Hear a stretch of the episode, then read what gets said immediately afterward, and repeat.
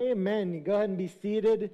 Turn in your Bibles to the book of Philippians, chapter 2, this morning, as we continue our verse by verse study through the book of Philippians. We pick things up this morning in chapter 2, verse 12. Just a little bit of background. If you weren't with us, Paul is currently imprisoned in Rome, and he is writing a letter to the church at Philippi the church which we read about in the book of Acts prior to starting Philippians. We saw, you know, I think it was Acts chapter 16, if my memory serves me right. You know, you can read that about him going to the city of Philippi and planting that church. You know, the, the events that occur as the church of Philippi is born. He's currently been in prison in Rome for about two years, and he's writing to them for a few different reasons. One, to thank them for the gift that they sent him. You know, they've taken an offering, they're sending it to him, they're sending him a person to help him. And he's also writing them to address some division that is brewing at the church of Philippi. There are two prominent ladies in the church that um, are not getting along. Not getting along. That will happen, you know. and and Paul is writing them to encourage unity in the body of Christ. And we saw unity two weeks ago. We saw him, you know, emphasizing unity last week we see some key characteristics he calls out at the beginning of chapter 2. He talks about, you know, the church needs to be under the encouragement of Christ, in the comfort of love, in the participation of the Spirit, to have affection for one another, to have sympathy for one another, to be humble, to not pursue selfish, selfish ambition or conceits. And he's saying these things result, if you're practicing these things, they result in a unified church. He talks about putting the needs of others before your own. And then where we left off is he goes on there about you know about halfway through chapter 2 and he gives the ultimate example which is Christ. In other words, he's saying I didn't I'm not asking you to do something that the example hasn't already been set for you in Jesus. You know, when you look at his life. And if you're called to be his disciple, you need we need to see these things in your life. And then right after that, he gives us this section of scripture you know, listing the example of Christ, and we start in verse 12. It says, Therefore, my beloved, as you have always obeyed, so now, not only in my presence, speaking of when he was in Philippi, but much more in my absence, work out your own salvation with fear and trembling. Notice he says to work work out your salvation. He doesn't say to work for your salvation. Those are two very different things. Working out your salvation is different than working for your salvation. You can't earn your salvation, right? We know this. At least we should know this by now if you've been here for some time. And if you haven't, then I've gotten good news for you, right? Is you can't earn your salvation. That's a good thing. Because if I could earn my salvation, I would be worried about it every day because I don't do a good job sometimes. But the fact that it's a free gift provided by God's grace should give us peace and comfort in that. But he says, work it out. You know, in other words, don't let it don't let it just be a thought. You know, keep it active in your life. What is it what does it produce in your life? How does it work out in your life? And he says, with fear and trembling. When he says with fear and trembling, I think it's important to understand. Um, I don't view that as him saying you need to be, you know, every day you wake up you just need to be on edge, you know, about your salvation with fear and trembling in the sense that maybe we interpret that in English. She actually uses this exact same phrase in 2 Corinthians twice, referring to Titus in 2 Corinthians chapter 7 verse 15, referring to Titus, you he says you received him with fear and trembling. And then he also refers to himself saying you received me with fear and trembling. And the reason he uses this in in in my opinion is because the terms for fear and trembling can just as easily be interpreted as a reverence. And it is interpreted, it literally is interpreted, that word in the Greek for fear as reverence other places in the New Testament. So I, I, I would strongly believe that what he's saying here is not, you know, walk every day in just fear and trembling, but walk every day having a reverence and a respect for God, right? And what he has given you in his power, in his office, just like when he uses it in those other contexts about the office of the apostle or those he sends, like respect their position, have a, have a reverence for it. Not much unlike our own relationship with our Father, right? There should be, there should be a reverence for your father and your mother. I have more, sometimes my mother was much scarier than my father. So, but I'm not talking about scary, so I kind of contradicted myself there. Sorry. And then in, in verse 13 it says, For it is God who works in you both to will and to work for his good pleasure. And I, and I love the follow up there. He says, Listen, it's God working into you. And if, if you will allow him, he will, he will provide the will and the work for his good pleasure. Verse 14 do all things without grumbling or disputing. It's funny because oftentimes people turn to the book of Philippians for some of the most encouraging verses, right? Like Philippians is full of encouraging verses. Athletes write the verses on their face, right? Philippians, you know, um, 4.13, I can do all things through Christ who strengthens me, right? We kind of gloss over these harder verses. Can you imagine if somebody wrote on their face, do all things without grumbling or disputing? I'm just, I don't know. I don't know anybody. I certainly can't read that with, without some degree of conviction, right? Because the reality is, is all things are all things. If all things are all things, I'm convicted there because I don't do all things without grumbling or complaining. Can you remember a passage in the Bible where Jesus was just complaining? It's not there, is it? You know, where he's like, oh, the, I'm stuck with this food, or this is my living arrangement, or I'm called to fast for 40 days, you know? Like complaining and grumbling. I, you can't recall it, and it really speaks to an attitude that as his disciples, we should carry about us, right? An attitude that we should carry about us. Have you ever been around somebody, and I don't think anybody's perfect in this, but have you ever been around somebody to a large degree? They don't frequently complain or grumble, and it's, it's rather refreshing. I don't know if you ever experienced that, but it's rather refreshing to be around them. And I mean, that's the attitude we should all have, especially to this world, right? Um, it's, it's much easier said than done. And, the, and I can tell you the only way I can accomplish it is by relying on His Spirit to rule my life. Because I cannot do that on my own. If, if I'm on my own, I am grumbling and complaining all the time, right? That's, that's what the flesh does grumbles and complains. And it says, that you should be blameless and innocent, children of God without blemish, in the midst of a crooked and twisted generation can you relate to that generation? I would say, what, what generation has ever existed that could not relate to that? We're not unique in that. I feel like every generation that's ever existed can probably relate to the, to the description of a crooked and twisted generation because the human heart hasn't changed much. That's why.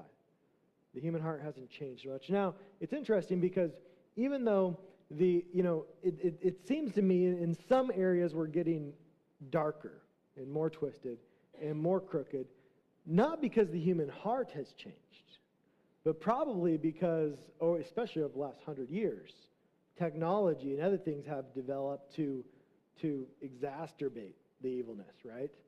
To, to, I mean, when you think about, you know, in the last century, in the last century, there's been 123 million people killed in war. Killed in war. That is, if you look at every other century before that, it, I mean, it's not even close.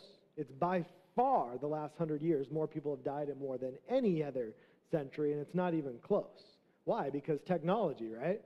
Technology, population growth, you have so much, you know, evil even at the tip of your, your hands, right? You can go to your phone, you can engage in all kinds of stuff.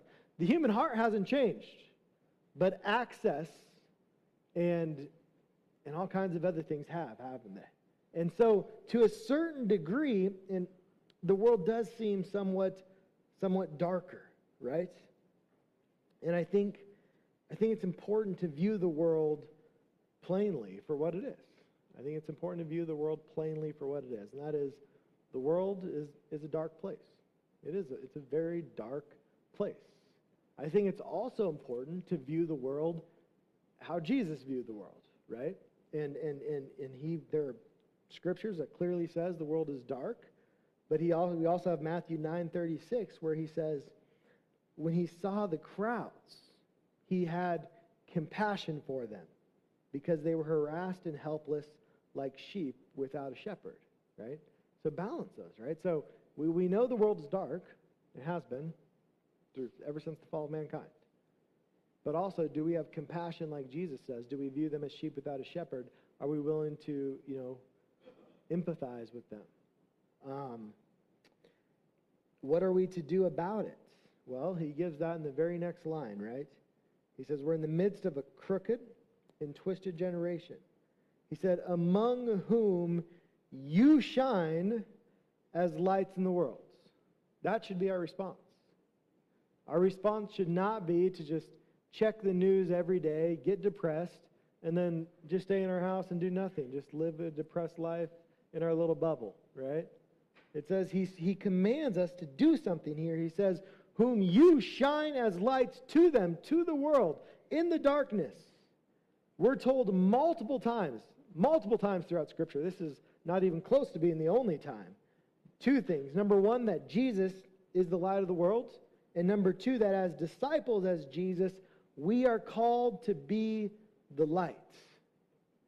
And since we're frequently commanded that, I'm going to spend just a little bit of time talking about what it means to be the light of the world as his disciples, to reflect his light.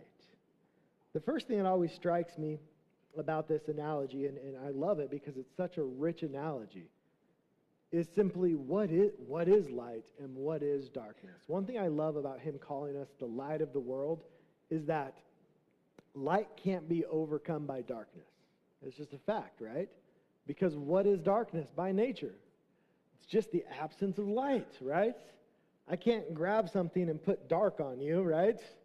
Um, right? But I can put light on you because light always will populate, right? It, it's something you can, you can fill a room with because darkness is simply the absence of light. I always love the analogy I've heard from time to time about the sun, S U N, who represents the sun, S O N, and the moon. And I like that analogy for a few reasons. Number one, you know, if you look at this analogy that, that Jesus is the sun, S U N, and, and we're, we're the moon, I think, I think it fits. The first reason I think it fits is because apart from the sun, does the moon have any light in and of itself? No. What are we? Just a rock, right? Just a rock, man. I love that. Because that's what I am apart from Christ. I mean, not only does it not only have any light, but at times it can even interfere with our light, right? It can eclipse it. However, the moon, the moon is beautiful because in the midst of darkness, it reflects light. And that's exactly what we're called to do as disciples of Christ. We are called to reflect his light to this world. The other neat part about it is the amount of light that is reflected is dependent on the exposure to the sun, right? The exposure to the sun. And it's the same, same, same thing is true for us. The more we expose ourselves to Christ, the more we're participating with the Spirit, the brighter light we have to shine on this earth, right? We should all be full moons to other people. Not moon other people, but full moons to other people. Don't want you to take me wrong, Isaac. No. light, light is essential to, to life, and it directly impacts us, right? Light, light is essential to our existence on earth. Without light, there is no existence. It's essential to photosynthesis. We need it to navigate this world. It also impacts our emotional well being, doesn't it? I mean, it's well documented when we lack light from the sun, we have all kinds of disorders now and all kinds of things that are directly caused from that. It affects our vitamin levels, it affects our mood. I can tell a difference even on Sunday morning, right? You know, when it's a bright, sunny day, especially during this time of year for the first time, everybody's coming in smiling, right? And then, and then other times it's cloudy and you just, you're here for a reason, right? Because you need to be lifted up. You need, you need Jesus. For most of human history, when the sun went down, the world shut down, right? It was, it was a necessary component. Army stopped marching, ships couldn't dock. Um, nowadays, of course, we can, we can light up a whole stadium. Lighting, lighting a building or an environment can impact the way that we use the space. It can impact the way we enjoy the space. And it can impact the mood of the space, right? And I would submit to you, as if we're called to be the light of the world, we probably have the ability to do all of those things. Some of the best light that we enjoy, again, I can't emphasize this enough, is because it is what? In the midst of darkness, right?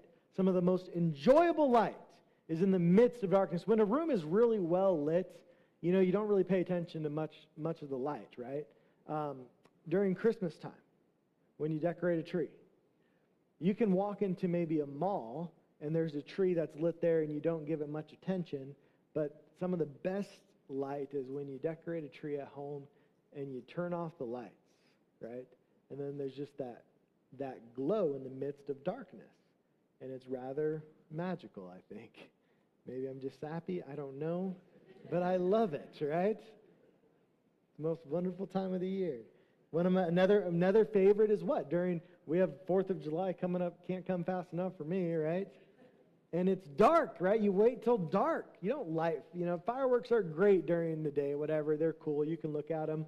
But how much better are they when they're in the midst of darkness? So much better, right? That's why we stay up late. You can look at the stars, another example. What when you at night when you look at the sky, it is mostly darkness. I mean, that's what it's mostly dark. But what does our focus automatically go to? The light, right? It goes to the stars. And we are all called, all of us. If we're going to be a disciple of Christ, we're called to be stars, not movie stars but stars. Like quite literally, Daniel chapter 12 says, Those who are wise will shine like the brightest of the heavens, and those who lead men to righteousness like the stars forever and ever. There are different, there are different ways we use light and shine light, isn't there? Different functions. Sometimes you use a light and it's just a soft glow. Sometimes you use lights that light a pathway for you to follow when you light a room, um, again, sometimes it's soft, sometimes someone puts a light in your face, right? And how the, the appropriate use for those different things are determined by the context, right? Context determines how we use light. Sometimes we want a soft glow. Sometimes we need a path lit for us. Sometimes we need a light in our face, right? The context depends. And I would, I would also say that how we choose to shine the light of Jesus is also dependent on context. I think it's a very important thing. You know, what situation, what environment are you in? How should you shine the light of Christ in that environment?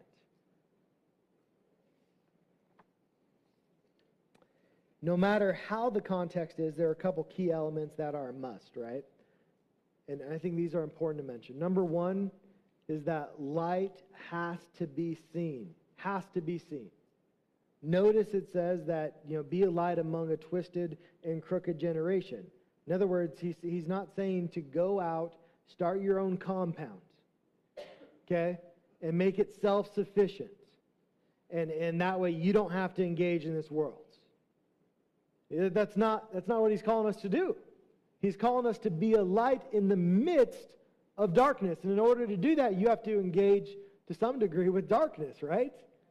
If, you, if the only time you're a light is here on Sunday morning, I mean, I'm just not sure the effectiveness of that, right? Be a light in the midst of darkness. Um, we have to be willing to engage with this world. Now, I think, you know, if you look at the opposite side of that, which is probably worthy of mentioning, when we say be a light in the midst of darkness, you have to also be a little bit cautious to some degree. We shouldn't be, we need to put ourselves in situations in the midst of darkness where we have the ability to shine and thrive, right? not put ourselves and isolate ourselves in the midst of darkness where we believe the end result is going to be our light dimming, right? That's not good. That's not healthy. And so there, but at the same time, don't, don't seclude yourself to have no effect. The last thing I'll mention is that light reveals what darkness hides, right? No matter what, no, no matter what, there's a, there's a revealing that light brings about, even different types of light. Have you ever been under a black light?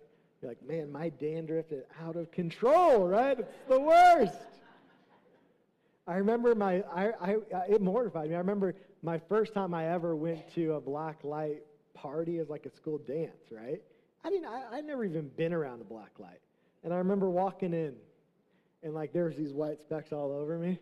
I was like, oh no, this is horrible, right? I was mortified. I will never forget that. Like I didn't even know what was coming from my head. And it was a, the worst experience of my life because it revealed something to me, right?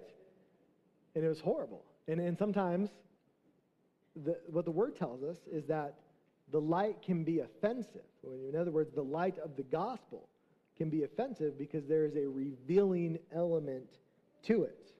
In John chapter 3, verse 19 through 20, it says, This is the verdict. Light has come into the world, but people loved darkness instead of light because their deeds were evil. Everyone who does evil hates the light and will not come into the light for fear that their deeds will be exposed. And that's important to keep in mind that when we share the gospel, not everybody will like us. To some people, it will be very offensive because an element of the gospel is what? We're all sinners, right? An element of the gospel says we are all sinners, that none of us are worthy, and there's an exposing element to that that can have some people quite upset when you say that.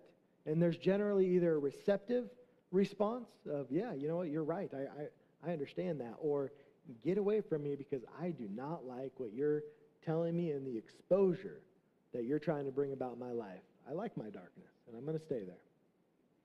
So we're called to be light.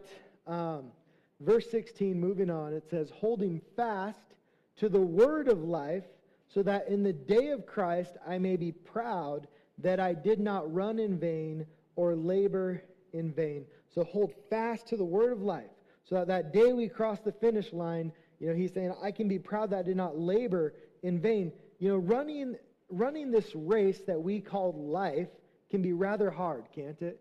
It can be rather difficult. Life is hard. That's just the truth. Life is hard. It is for me, at least.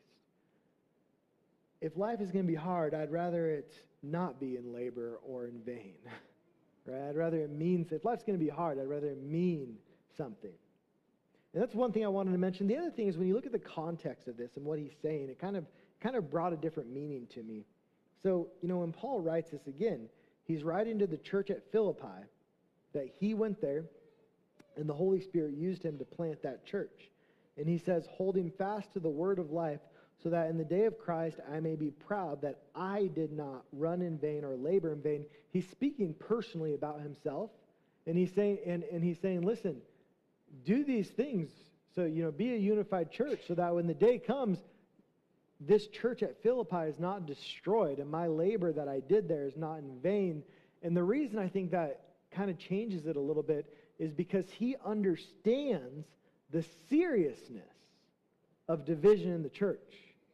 He under he, to him, you know, this dispute between these two prominent ladies, this dispute between these two prominent ladies, he is not taking that lightly. That's what that tells me.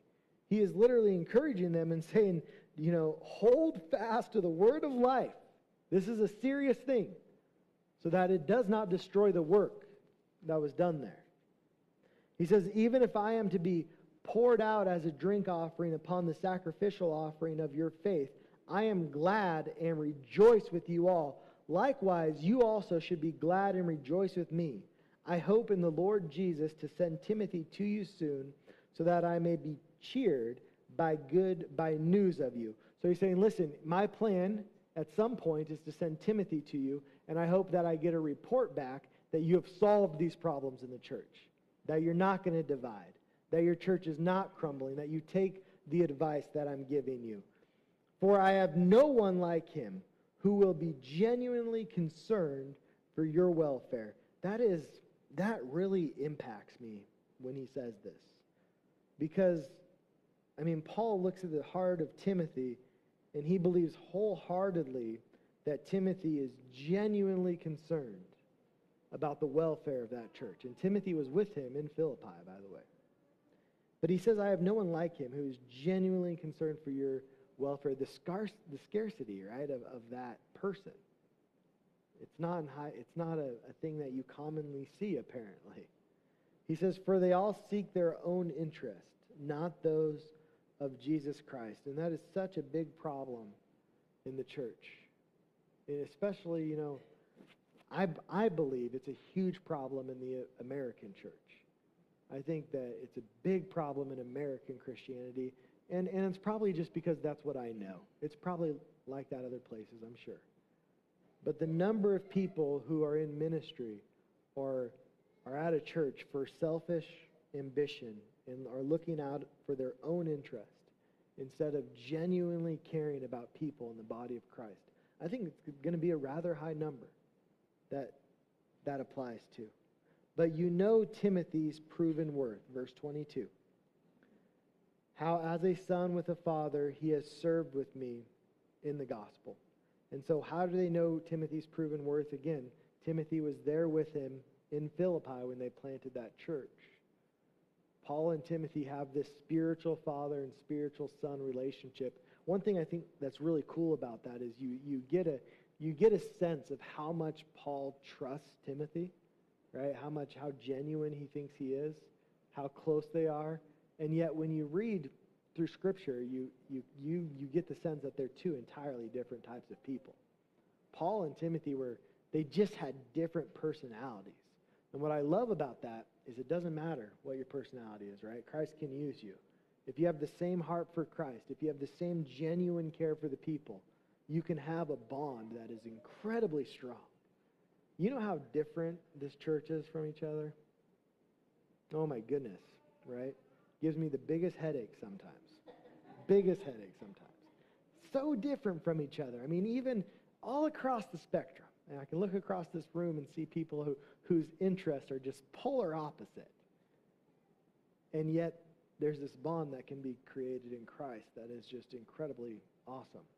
I look across this church in terms of, you know, even when we play music on Sunday morning, and there's a diversity in that. How, how, how different people worship. But you know, it's about your heart. And how, how, what, what is, how, how is your heart, right? We're just different from each other. But there's a unity that can take place in Christ that Paul and Timothy had, even though their personalities were different. He said, I hope therefore to send him just as soon as I as just as soon as I see how it will go with me here. So he's not sending Timothy yet. He's waiting to see how his imprisonment will go. And I trust in the Lord that shortly I myself will come also. I have thought it was necessary to send you you know I struggle. What's that? Uh, Epaphroditus. That's it. Thanks, Grace. My brother and fellow worker and fellow soldier, and your messenger and minister to my needs. So Epaphroditus was sent to Paul for two reasons. Number one, he was delivering an offering that was taken for Paul, so material goods. But he was also sent to him to kind of stay with Paul and to minister to him directly, right? Paul needed people while he was in prison. So that was their intent as well. And he says, For he has been longing for all of you since he has been distressed because you heard that he was ill. Indeed, he was ill near to death because he was outside of God's calling, because he didn't have enough faith, because he didn't name it and proclaim it enough right? Is that what it says? No. Have you ever heard that taught? It's absolutely bankrupt. I hope you know that. To teach that if somebody is sick, it must be because of some type of sin in their life or some type of they're outside of God's calling or if they if they just had more faith then they would be healed. It's just not an accurate teaching in scripture. And it's really, it's sad to me because that is, it's a more popular teaching than you think. And it's used to control people. It's used to have power over people, right? Somebody bring me that offering plate. Send it around again, right? Not enough faith in this church. Where's your faith? Isaac God. I love you, man. Isaac got to bring me the offering plate. Sorry, Isaac. I love you, man. Hey, at least I know that you got my back. I appreciate that. But right, like you see that, and it's incredibly. Oh, you guys don't have enough faith for this. You know, we're like it's a, it's a tactic that's used to control people, and and it's not okay. And I, I hate when I see it abused. I get incredibly frustrated. You know, here he's sick, not be. You know, he's sick. Yeah, he's sick because of sin, right? But the sin of the fall of mankind, the sin of the fall of mankind caused corruption to come into the world. That's just the way that goes. It brought death into the world. We were not even you know, designed to die originally, right? Until sin corrupted mankind. That's how death came in this world. And with it, it brought sickness and disease and all of that. But here you have the servant of God serving Paul faithfully, and he was ill near to death. Sorry, I'm still trying to get that out of my mind.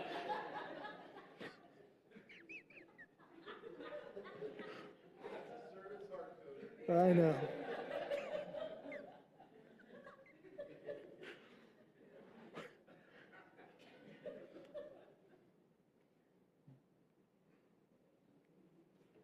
If you know me and Isaac, we laugh about quite a bit, and we have frequently have inside jokes. So it's really hard to to hold it together up here. But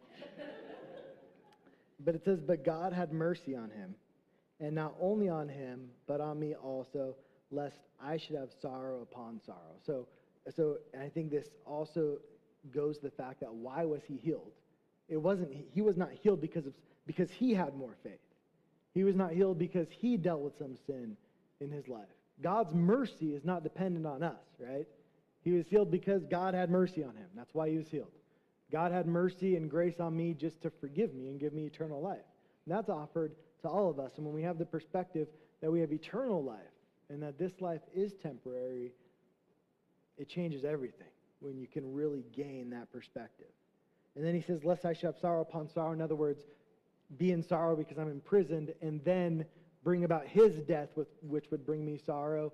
And what's important to note there, in my mind, is that last week, what did we talk about? We talked about how comfortable the Apostle Paul was with the concept of death, remember? Remember, Paul's talking about death at the beginning of chapter 2. You can go read about it. And, and he's saying, listen, I'm torn whether I want to stay here on this earth or whether I want to leave. My desire is to leave, my desire is to be with Christ. And yet, even though he's very comfortable with death, even though he had an experience with heaven we, ne- we haven't had, he still, death still brings him sorrow, and that's okay. It still brings him sorrow. It says in verse 28, I am the more eager to send him, I am the more eager to send him, therefore, that you may rejoice at seeing him again, and that I may be less anxious. So receive him in the Lord with all joy, and honor such men for he nearly died for the work of Christ, risking his life to complete what was lacking in your service to me. And so he, he, he kind of concludes chapter 2 there, saying, Receive him. He's been a great servant, he almost died for Christ. I just want to conclude, well, we'll end here.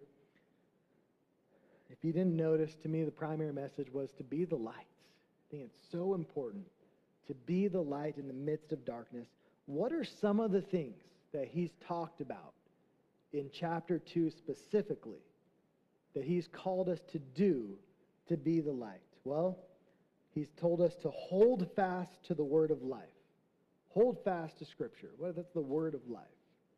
He's called us to have affection, to have humility, to have compassion, to not complain or grumble, to participate in the Spirit, to give comfort and love, to have comfort in Christ, and not to have selfish ambition or conceit. That's just chapter 2.